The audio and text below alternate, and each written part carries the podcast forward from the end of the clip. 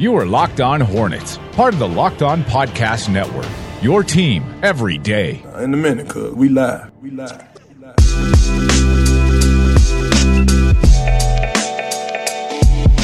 I'm running a little flustered here today. I just got beat down in Top Golf trying to come back and get to the show as quickly as possible. And it was hot out there, and those clubs are short, and I'm balling at a 90 degree angle, and I'm a little flustered right now, trying to get back to all my thoughts together, trying to make sure everything is running smoothly here. But I just got beat down, to be honest with you, at Top Golf. It was not pretty. Well, who beat you? Well, first off, Bobby is very good. So Bobby Rosinski again, co-host on the Wake Up Call, very good. Just nothing, you know, electric about him, but he's going to hit it straight and he's going to hit the targets as he uh, very accurate. This was a work thing. This was a work thing, yes. Or it was yes, working very hard. Obviously, going to golf, uh, Top Golf, but no, we went we went to Top Golf.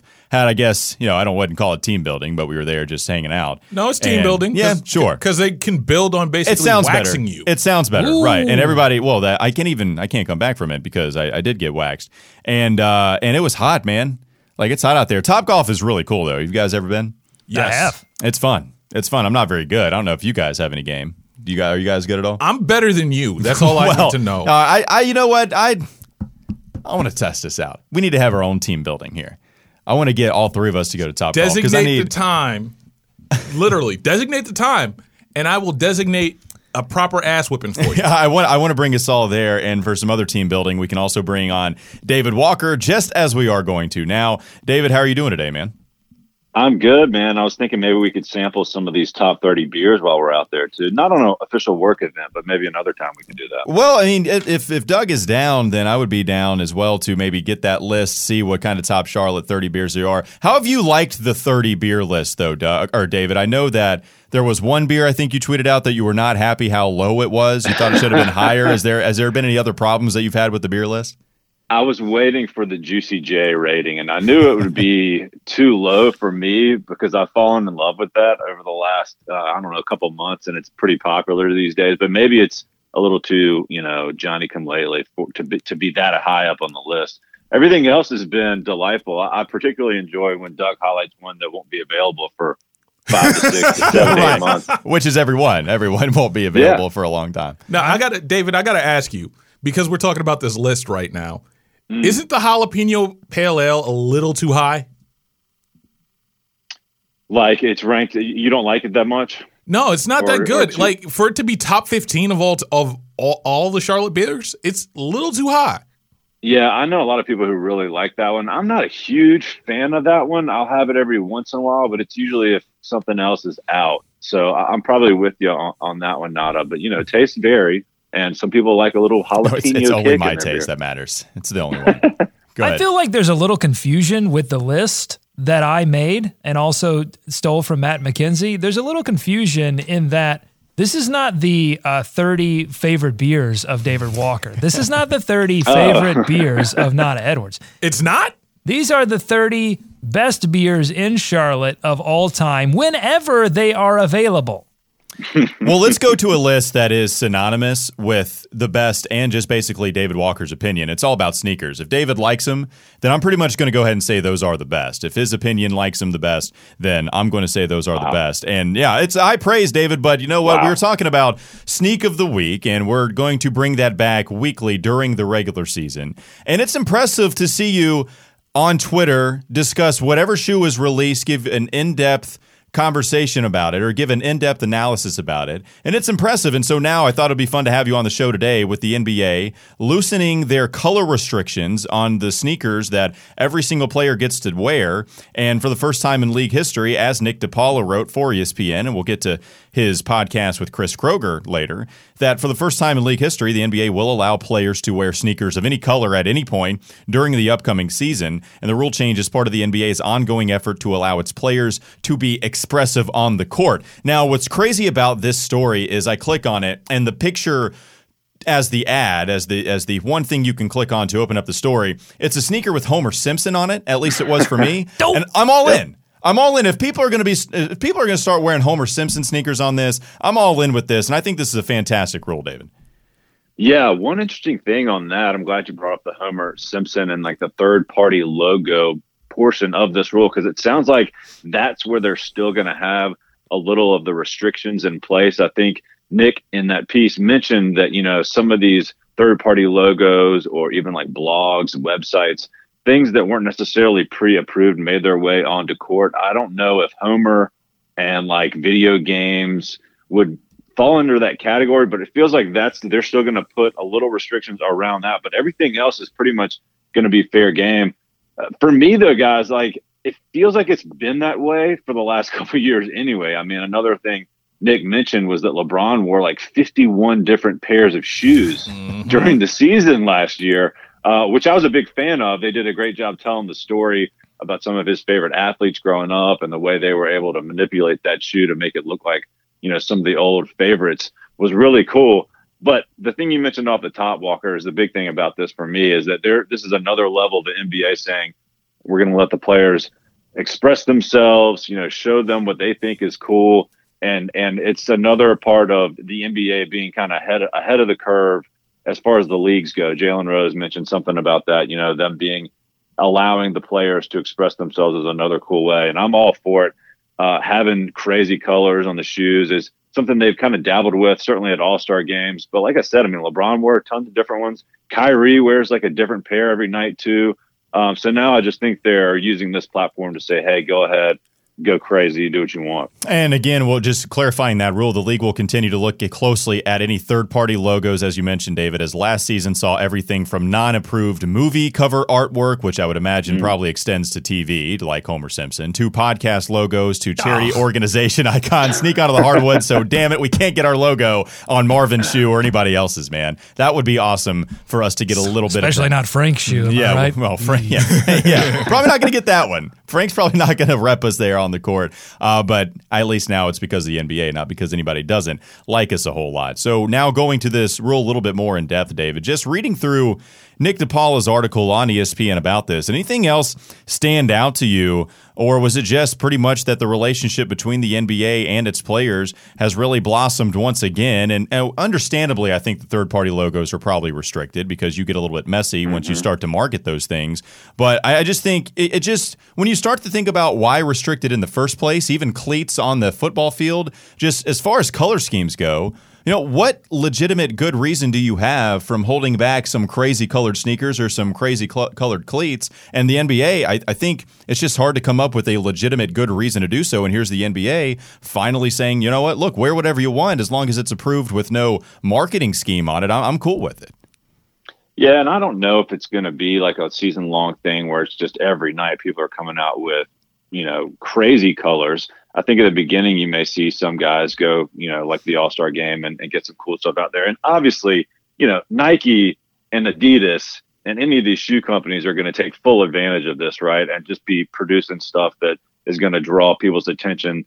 Try to do it on a night to night basis. But I think the article said that the NBA wants to have basically all the shoes approved for you know through the year by like December or or some earlier point in the season. So a lot of these things are going to have to go through the proper channels still. Um, but like I said, I mean, you know, like uh, PJ Tucker, Swaggy P, these guys are wearing crazy shoes that you never would think people were going to play basketball in already. It feels like they were just tied a little bit as loosely as they could be to the the team colors. Um, but I think that's the biggest thing is they're just opening this up. It's another platform for Nike, Nike in particular, probably being a partner with the league on the uniform front to have a, a platform where they can show off some cool stuff. It'll be interesting to me to see like how Puma jumps in on this because yeah. Yeah. they got a lot of attention signing these young guys in the class. They they they intentionally went away from the signature sneaker, which again Nick and, and, and Chris Kroger talked about on his podcast, was that the sneaker signatures or the signature sneakers are so popular right now. So many guys are wearing that. And Puma We've only seen one silhouette from them so far. Um, it's, yeah. it's a knit upper, so they could do a bunch of stuff with it. But I, you know, that seems like it's going to be the game now. Like, who can produce the craziest colorway? Who can who can catch the most eyeballs? Who can get the most likes on Instagram? And you know, eh, eh, they're going to have an uphill battle with these young guys anyway, and, and, drawing some attention for their new product out there, especially in their first year. Uh, it could be tough. How do you like Puma shoes so far from what you've seen, David? You know, uh, oh, you're not a fan. Out. Yeah. yes. Perfect.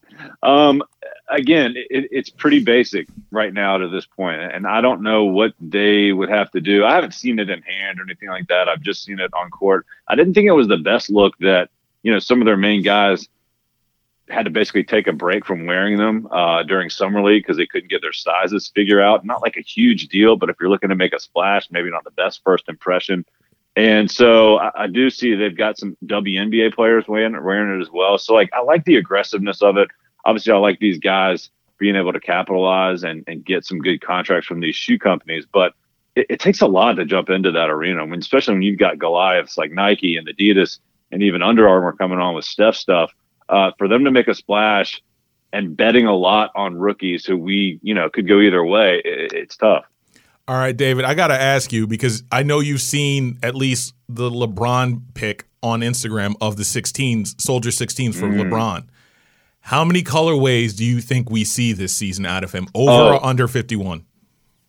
I think they got to max it out. They got to go over because uh, DePaula said they are going back to that uh, theme like they did last year, playing up on some historical LeBron shoes and some of his favorite stuff. So you got to think that's going to be like uh, again another Flyknit uppers where they can basically manipulate it how they want it to look. I mean, I, I think with this rule, especially with this rule in place, you could see multiple pairs in a game. Uh, you could see, I'm sure somebody will do like a quarter, uh, a shoe. Uh, he's going to go way above. I put that on Harden. I, I got to think. I think Harden does that. What like switching up in game or, yep. or, or, from quarter to quarter? Yeah, I, I think think some guys are going to do that too. It's going to be crazy. It's going to be fun right out of the gate, you know. But like like I said, I mean, uh, logistically, like how many? I guess they could take as many shoes as they want to on the road, but I'm sure there's only so much space for the equipment guys and whomever to to pack this stuff up. So I don't know. We'll see. David Walker joining us now on Locked On Hornets, uh, part of the Locked On Hornets podcast with our weekly feature Sneak of the Week. Also, you can find him on Twitter at David B. Walker. David, real quickly, uh, you listened to the podcast with Nick DePaula being featured on Chris Kroger's podcast with the Charlotte Hornets. What was the number one thing that stood out to you in that podcast or something that you found particularly interesting? Yeah, they talked a bunch about how Nick got started and how he carved out you know, the, a place for himself in like the NBA and the sneaker and the journalism world. That was pretty interesting. But the one thing Hornets related, especially that stuck out to me, was he mentioned when the NBA and the Hornets and, and you know, going through the rebranding effort and when they were going to have the, the Jumpman and the swoosh on the jersey. He said initially there were some talks about the Jumpman, obviously uh, Michael Jordan's logo being on Bulls, Wizards, and Hornets. Oh. Um, oh. I don't, yeah, I don't know how far down the line that was. I'm sure maybe it just been thrown out at a meeting, but considering the amount of weight that the Hornets put on that specific fact of them being the only team in professional sports and an NBA having that Jumpman logo when they did that launch, I just found that interesting. That would have taken a lot of their thunder away at the time had it been with the Bulls and, and, and the Wizards. You know, it's not a huge thing to most people, but like to me, the people that pay attention to the logos and the branding and stuff. Um, I thought it was kind of a cool deal. It's certainly kind of amazing to think again that this guy played in the NBA, is now the owner of an NBA, NBA team, and, and, has his logo on the jersey. Um, but from a Hornets perspective, I think they value that. So so it would have been interesting, but I think it maybe a, taken a slight hit for the Hornets if it had been spread out a little bit more. And, and of course, they could go back to that at some point. But given the initial launch, it was such a big thing for them that I thought that was interesting that other teams were in play. They should put it on the Jazz jerseys too because he owned them. Or they could put it on the Heat jersey. They retired his number, right? So it only makes sense. That's a sick That's burn. A sick burn. A sick burn. David Walker joining us here on the Locked On Hornets podcast. Once again, he will be joining us once the regular season starts up a little bit quick, or a little yes. here, a little bit here, and uh, but, but basically what mid September we'll start doing daily hits. Days. Yeah, and not not too long, and then. The season opener against the Milwaukee Bucks will be here before you know it in mid October, and we'll be doing daily hits. And David will be doing weekly hits with his sneak of the week. So, David, we appreciate you hopping on and talking sneakers with us, man. Absolutely, fellas. Hey, keep up the good work. Enjoy the downtime. Season is coming. All right. Once again, we appreciate David Walker joining us today. We are part of the Locked On Podcast Network. Your team every day. We have podcasts on nearly every team in the NFL, NBA, MLB, and fantasy sports. Just search your podcast app for Locked On and your team to get more podcasts. We'll take a quick break. We'll come back. Our boy Nada wrote an article about Malik Monk. We'll talk about his transition from his rookie to his sophomore year, all on Locked On Hornets on the Locked On Podcast Network. Stick around and join us after the break. This is Locked On Hornets. And the Google description here says on contracts made before June, where the wheat is deliverable in December, either wheat of the grades, named or numbered, B shares Batik of New York, N.B.A. So take that for what you will. That's a lot of information I just threw at you. I apologize. What was the grade? The yeah, the wheat was graded uh, C minus. Let's get him on. It's time for more of the Locked On Hornets podcast.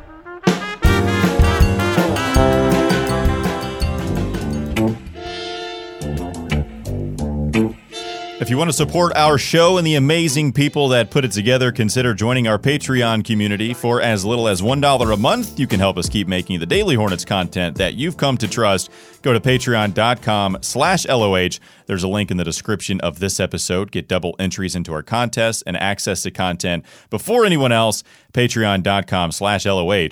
Every dollar goes to making this the best Hornets talk in all of Charlotte. So, as I teased before we went to break, Nada got a chance to talk with Malik Monk, believe this weekend or Friday, right? Friday. Friday, you got a chance to talk with Malik Monk. And a fun dude. I had a chance to interview him, I believe, when he was drafted, uh, just for a little 15 minute hit for radio. And it seemed like a fun dude. Nada, how was your experience sitting down with Malik Monk for, I believe, half an hour, 45 minutes, something like that? Literally, it was about half hour. I show up for a, and I find out it's a radio promotion. I thought it was just something he was doing for his own charity or whatever it's a radio promotion. He's got like 12, 15 kids. And as I put in the story, he was literally just playing interference the whole time so that the smallest kid in that game could win. And one of the things I didn't get to put in the article was that I had about a 15 minute window between when that game actually finished and when that guy when he actually sat down with me for the interview because he took time to sign every single autograph. And the fact that he was such a gracious kid like he was out there just playing he was enjoying every single second of it.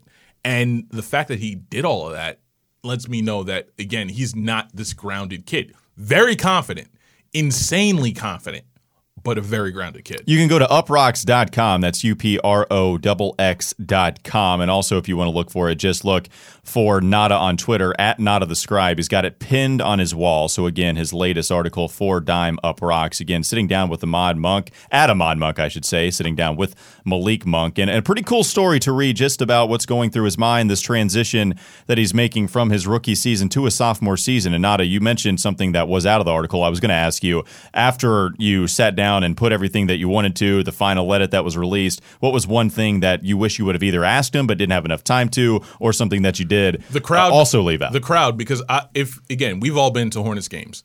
The loudest ovation, non Kemba related, was Malik Monk.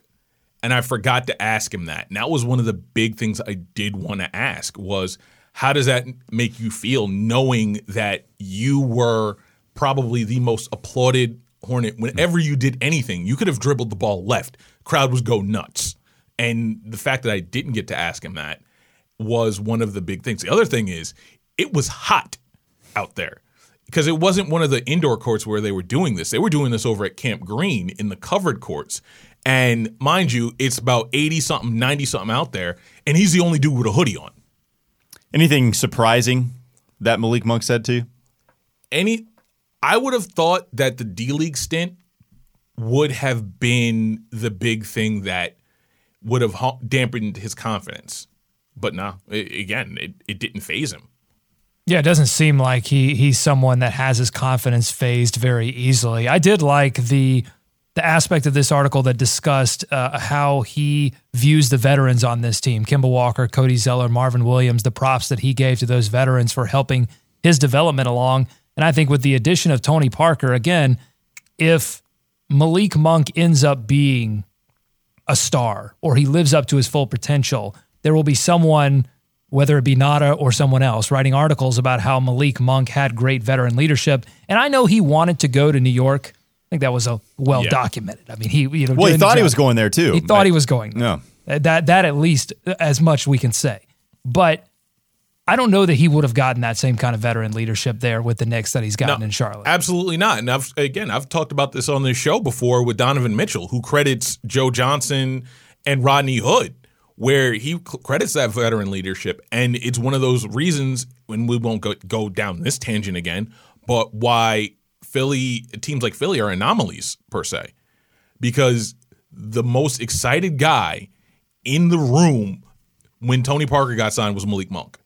He told me exactly when Tony Parker was going to come in. He was trying to learn everything from Tony Parker. And if that's going to make that should make every Hornets fan feel really really comfortable with where Malik Monk is and where Malik Monk thinks he is in the NBA in just basically in the landscape of the NBA. And Doug mentioned it just there, and, and Nada, you write, quote, Monk credits veterans like Kemba Walker, Cody Zeller, and Marvin Williams for helping him get up to speed in the NBA, and Williams particularly for helping solidify what an NBA player is supposed to do between games and in the offseason. And Nada, you would also go on to write, quote, of course, from his quote, mm-hmm. not everyone can be the first and last to leave, but try to be early as you can. Monk says, put in that work early. I mean, Williams will be here for three hours. I beat him to the gym one time. It was like seven. He got in at like 7.05, but I barely beat him. And he was like, yeah, that's what I'm talking about, young blood. So Marvin Williams, to me, it's kind of funny to see that he credits Kemba, Cody, but also Marvin because, man, you hear Marvin Williams name every single time anybody talks about the veteran leadership for this team. And maybe his contract is a little bit too much for him as far as the value he gives you out there on the court every single night. But it, it's tough. And I know the cliche is, is always thrown out there for some of this veteran leadership that guys bring, but it seems like Marvin is at least worth it in that regard, where players respect him so much, and the guy is just a joy to be around. And yet, here's another example where Malik Monk is crediting Marvin as much as anybody for his development in the NBA. And that's exactly where I would be going with this. Not all signings are basically on the court signings. You need those guys, you need those veterans per se to make sure that when you have those young guys, you have a Miles Bridges, you have a Dwayne Bacon, a Malik Monk, Devonte' Graham. You need to show people how to work. The one name that I didn't highlight enough was Cody Zeller. Apparently, Cody Zeller is taking on that Marvin role of teaching these kids how to work. And if you're going to do that, and if Marvin made that much of an impression on Cody, then this locker room, when Marvin moves on, and who knows if he just retires or he goes and plays another couple of years somewhere else, that kind of stability is invaluable. And I don't think we appreciate it nearly as much as we do. Yeah, talking uh, with Nada here about his article on Malik Monk, Dime Uproxx. Again, you can find his article if you go to his Twitter account at Nada the Scribe, and he's got that Pete Twin right at the top of his feed. So again, you can click on that and get easy access to the article there. It's great stuff. Can I go back to the discussion that we were having with David Walker on the NBA and loosening the restrictions on the shoes for just a moment? Sure. Props to the NBA for continuing to contrast itself with the National Football League. I don't think that got mentioned enough. That this loosening of the the restrictions, letting players express themselves on the court through fashion, is such a contrast to the the NFL guidelines on these kind of things, which are extremely restrictive. And a lot of football players complain about not being able to market themselves like NBA players, and a lot of that has to do with the league. Yeah. Well, the NFL wasn't, and we can all remember here in Carolina, DeAngelo Williams wanted to wear cleats to support the fight against breast cancer because his mom battled with breast cancer. And the NFL, because of their cleat restrictions, didn't let him do it. And this is somebody that wanted to do it, and it doesn't seem like there's really all that much to go against, you know, letting him wear the cleats that he wants to wear, and they wouldn't let him do it. And then we talk about again with this. Now we had a deep show last time. I was trying to keep it light, but again, you're right. Like there is a certain relationship that the NBA has with its players, and you know, it, it's easily it's easily seen once again here that finally the NBA is letting these guys completely pretty much wear whatever color they want to do so on, on their sneakers, and the NFL still has those type of tight restrictions because their relationship with the players just isn't good. And the NBA is trying to do things that contrast themselves with the NFL because the NFL is still the top dog, right? The NBA has to compete with the NFL where the NFL doesn't have to compete with anyone, so they can make whatever restrictions they want. Now, when this Ebersol League finally gets off the ground, mm-hmm. will the NFL be forced to differentiate itself and to uh, basically go back to the bargaining table on some of these tight issues that they've had with the players? Who knows? I, I would absolutely believe they would. And the other thing is, I would point out, I'm not sure if they're trying to dif- differentiate themselves just from the NFL. I think they're trying to do it from baseball because baseball lets the players do it for like a weekend. And it was probably some of the most fun yet gaudy jerseys I have ever seen with this players only weekend that they did. I want to say last weekend. But There's, the, they're still playing baseball? yes, they're still playing baseball. What is that? I know. What is that thing? Exactly. That baseball. That's crazy talk. Uh, and you look at what the NBA is doing. I mean, you're talking about them differentiating themselves from every single league. It's just, you know, people, again, as we've mentioned here with the Charlotte Hornets every time, it's been a hot word the past couple of episodes that we've had, but why fight nostalgia, man? I mean, we're we're talking about the Hornets and we're talking about the NBA players and the NBA team starting to go to different jerseys, some classic jerseys. You know, there's a reason that the 90s NBA jerseys are so beloved and these teams are wearing some throwback stuff. Like I can go to the Indiana Pacers where they're wearing jerseys about the Hickory Hoosiers, right? Yeah. Like I mean, it's it's fun to see them actually incorporate pop culture into their jerseys where, you know, let the Carolina Panthers do that. I mean, you know, they ain't doing it. No, You know, the course not. coolest thing they did was try the Madden jerseys where they had the blue tops and the black bottoms and but at least they tried it, It and that was was some 50-50 split, Right, it- it was, but it was some groundbreaking thing that they had a different color scheme, that it wasn't crazy. And here the NBA is incorporating basketball jerseys into their movie basketball jerseys into their regular wardrobe. And here's the Hornets representing their 30th anniversary, going back to a classic court. Like, I mean, the NBA just does so much more that feeds into what fans always want. And you have to commend them for it because they're giving the people what they want, and it's what's getting more people involved more into the association. Can I add one little postscript to Yes, the you story, can. to my Sure. story? When I told Doug, because the quote didn't make it, but when I talked about when I talked about going to Chapel Hill with Malik Monk, and I told Doug about the quote because again he go, I mentioned Chapel Hill, he immediately says fifty, doesn't even give me a chance to react. He says fifty. You should have seen the look on Doug's face. He got so indignant because he's like, you know what? We won the tournament game. That's all that matters. Well, what's interesting is is that's right. Like Malik Monk, he did drop 47. It was an amazing game, Yes. but That was the then he part. lost like one of the bigger heartbreakers of his career. Like maybe the biggest heartbreaker he'll ever suffer.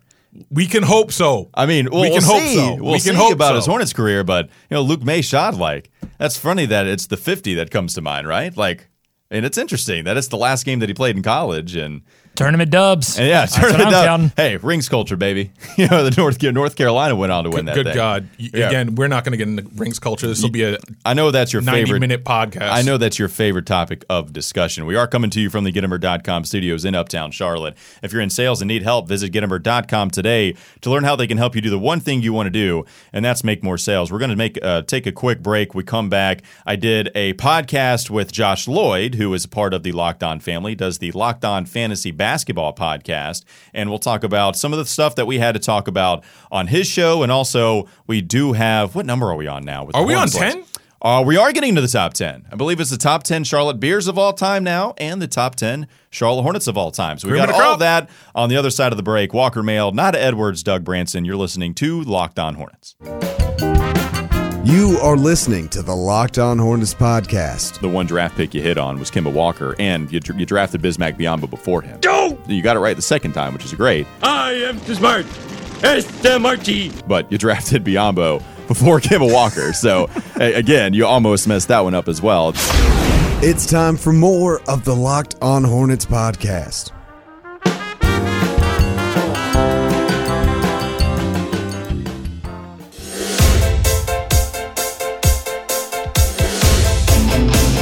Make sure you're following us on Twitter and Instagram at Locked On Hornets and on Facebook, facebook.com slash Locked On Hornets. You can find myself on Twitter at Walker Mail.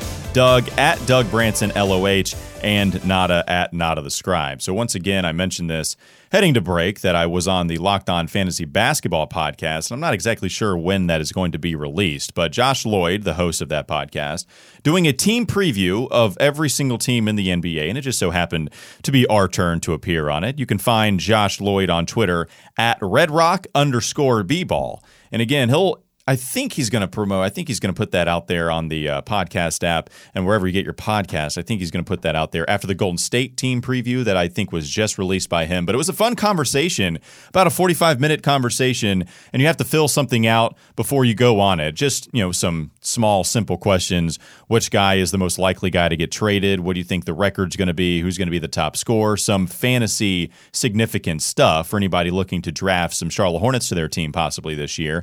And we we answered some of that and also went in depth on a lot of things. And one thing, you know, Josh Lloyd was asking a lot about was just James Borrego's impact that he's going to have with this team. And exactly the fast-paced offensive style that he's going to implement, which we've talked about quite a bit. You know, he has hammered home that they are going to play defense, but with James Borrego coming in, something we've t- discussed quite a bit as well, was how are those rotations going to look? And it was interesting to hear him, a guy that, of course, is focusing on the entire landscape of the NBA, what he was worried about, what the rotations are going to look like with Borrego. And he was leaning more towards MKG kind of losing some significant minutes within this rotation. I agree. And I would, ha- I would have to agree.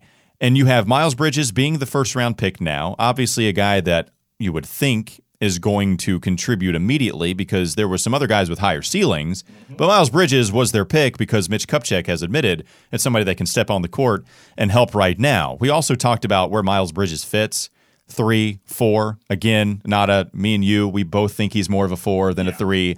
Just has trouble staying in front of guys defensively when they're driving to the rack. And you can see that it was a little bit of a problem in Summer League, although he started to work on it on the back couple of games of that end. And who's going to lose it? Frank Kaminsky, Marvin Williams, Miles Bridges, MKG. You know, you're talking about those four guys and who's going to lose out on some significant minutes. And Doug, you know, we went MKG as the guy that's probably going to be on the outside looking in simply because if they're looking to stretch the floor as well, which Borrego has talked about, MKG doesn't give you anything as far as that goes. I, and I think it's less about stretching the floor and more about how much significance they've placed on player development and how attached that is to James Borrego and the plans that he has for the future of this team. James Borrego has hitched his wagon to Malik Monk.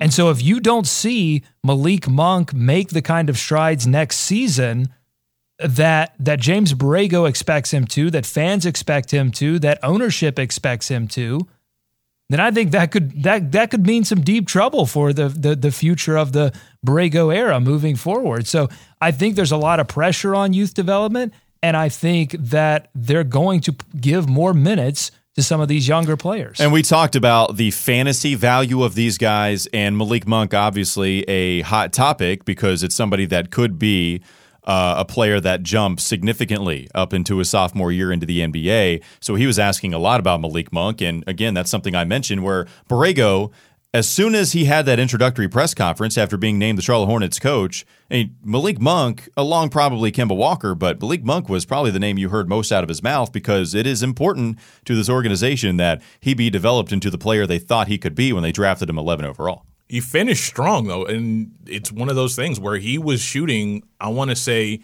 plus again. He was he finished the season last six games f- shooting forty eight percent from the field.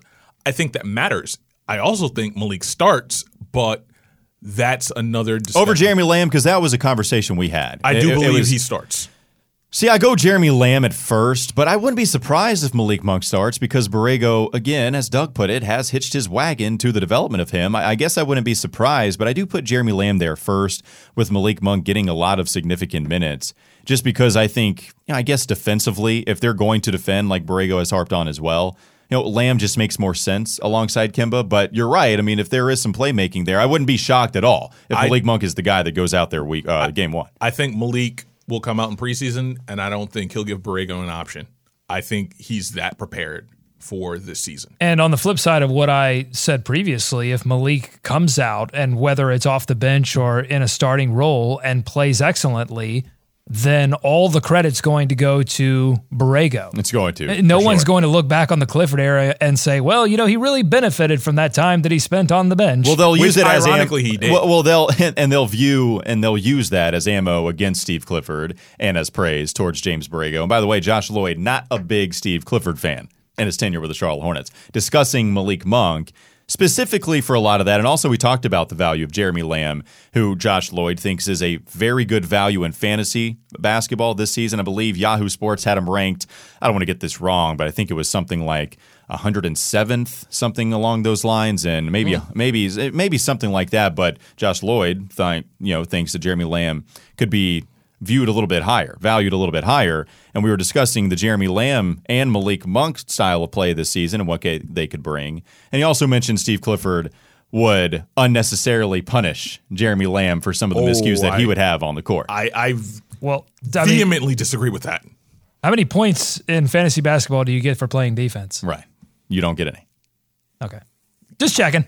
Yeah. Well, and then that well, was the, the comment from Clifford always was on Lamb is you know there was a game against the Bulls where he where he started in place of Nick Batum and he had 25 or 26 points Right. and or, or he had a, yeah it was a it was Yeah. a career high at the time and they asked him how Lamb Yeah. did it he said played well offensively yeah, right. No, just he, making the point That's what I'm going to miss about Steve. He, and I, you know, James Borrego seems like a great interview right now. I mean, he seems at least he seems fun right now when everything is going well for you. You don't have a losing record. You don't have any kind of record. But I am going to miss the candid Steve Clifford, where Yeah. he was going to give you whatever was on his mind. Like here comes Jeremy Lamb scoring and doing having a good game offensively, but he was not going to give him any praise in that regard because he was so bad defensively sometimes, and he would make some bonehead. There were a couple of games where like Jeremy Lamb was the scapegoat. And now Steve wouldn't just throw him under the bus and say that's the reason we lost the game, but he was not happy with Jeremy. And I think last year you saw him take a big step, obviously. Yeah, and the big thing, and I remember if we're talking about Jeremy Lamb's miscues, I remember the Cleveland game. They were in Cleveland. Jeremy Lamb's mental lapses kind of cost them that game. And granted, it's Cleveland. They probably weren't going to win anyway. But of all the things I remember about Jeremy Lamb, that would probably be the, like the defensive lapses are what bother me the most. Sure. So Jeremy Lamb, Malik Monk, two guys that we could see have big roles in this James Borrego offense, and uh, maybe Jeremy Lamb takes another step, and certainly you hope Malik Monk does. All right, we'll switch gears now to Is it time? the tenth top ten Charlotte beer of all time. We here. Doug, let's start with the beer. What do you got for us today? all right number 10 good morning Vietnam oh jeez New drop today? There we go. I like the other one. Wooden Robot, available year round. Head brewer Dan Wade created this blonde ale with coffee and vanilla, and it's as distinct and easy to drink as any beer in town. Good, good beer. I've had Very that good one. beer. Like that beer a lot. That's one. We're starting to get in the top ten. I hope that I would have tried most of these out. Good Morning Vietnam is a very good beer. It's a very good beer. I'm just more happy that it's actually available year round. I would imagine that would be the biggest thing, the biggest factor that you liked it. Yes. All right. So now we'll go to the top 10 for the Charlotte Hornets. Top third all time Hornets that I've got in front of me here. We've gone through 20. Do you want to do a recap of what we've done so far? Let's do it. 30th, Jason Richardson. Still too low. 29th, Marvin Williams. Still too low. 28th, Kenny Gattison. Still too high. 27th, PJ Brown. Uh, it's okay. 26th, Stephen Jackson.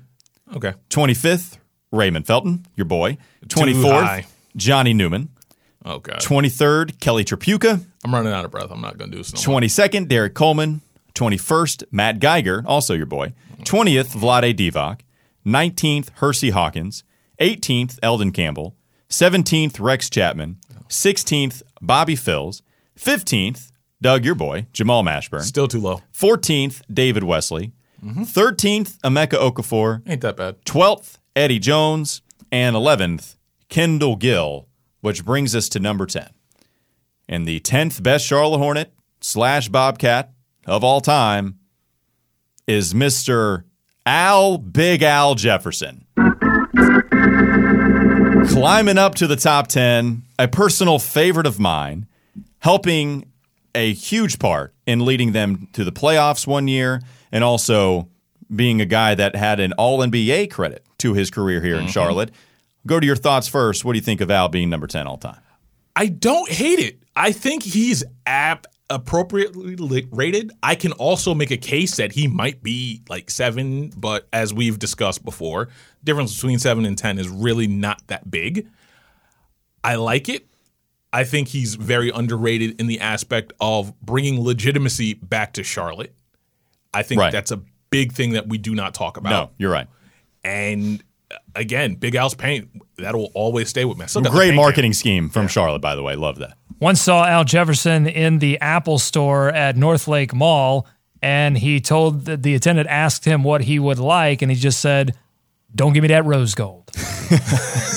So that's good enough to be top 10 for you. Personal favorite of yours, Doug, right? Like you loved yourself some Big Al, didn't you? I liked Big Al because I like players that you can just throw the ball into, and you you know they're going to score.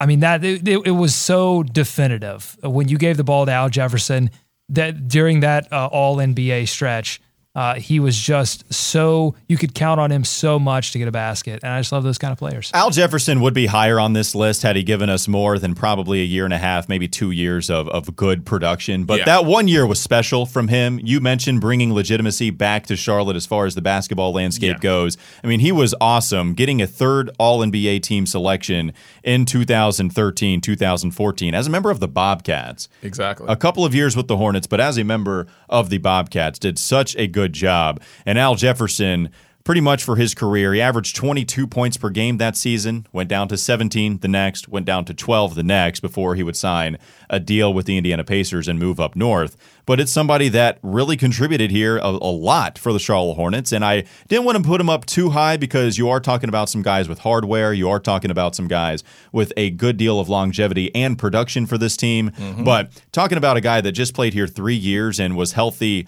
for two of them and had such a big impact, it's high for what he did and it's well appreciated. It's I don't I think again the accomplishments in three years you can I can name a whole bunch of guys that he's probably out accomplished in that three year stretch. No, it, it was and a good three year stretch. make a case he's the best center in Charlotte Hornets history. Well, I I would not over Zoe. I, I would put it over Zoe. No, not would- uh, I would he's not. He's Zoe. not better than Zoe.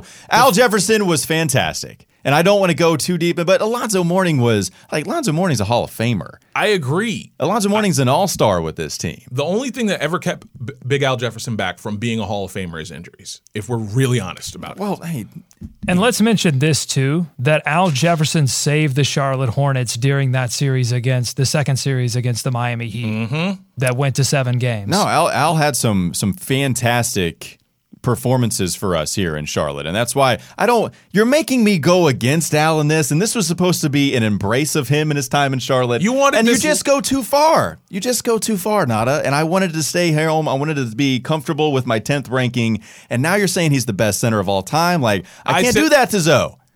Uh, I can. I will. And you know what? That's fine. Y'all know the at. y- Y'all know where to get at me Not on that I. Twitter. Y'all Yeah, can now get in we- his Now we've discovered the true reason Right. why he just dropped that opinion. Exactly. Why is that? He wanted the he Oh, wanted he people wanted to to add mention him. Right, right. Well, if if you want to check out the article, I'm mad at him now, but the article is good, so you can check that out. But also, while you're there and checking that out, make sure you give him hell for saying that Al Jefferson is the best center of all time. I Like, said could be. I didn't No, say you. is. Oh, you here we just go, said here we you go, here took we go, so. here we go, here You we just go, said here you we were go, going to here take. Hey, I have to stay with my mentions when I give an answer. You have to stick with yours. Okay. You have to stick with it. Get him, everybody. Get him, everybody listening here. Thanks for listening to Locked On Hornets here on the Locked On Podcast Network. Follow us on Twitter and Instagram at Locked On Hornets. Subscribe to us on Apple Podcasts, Stitcher, Overcast, wherever you get your podcasts. Just search Locked On Hornets. I'm Walker Mail alongside Nada Edwards and Doug Branson. We'll talk to you again next week.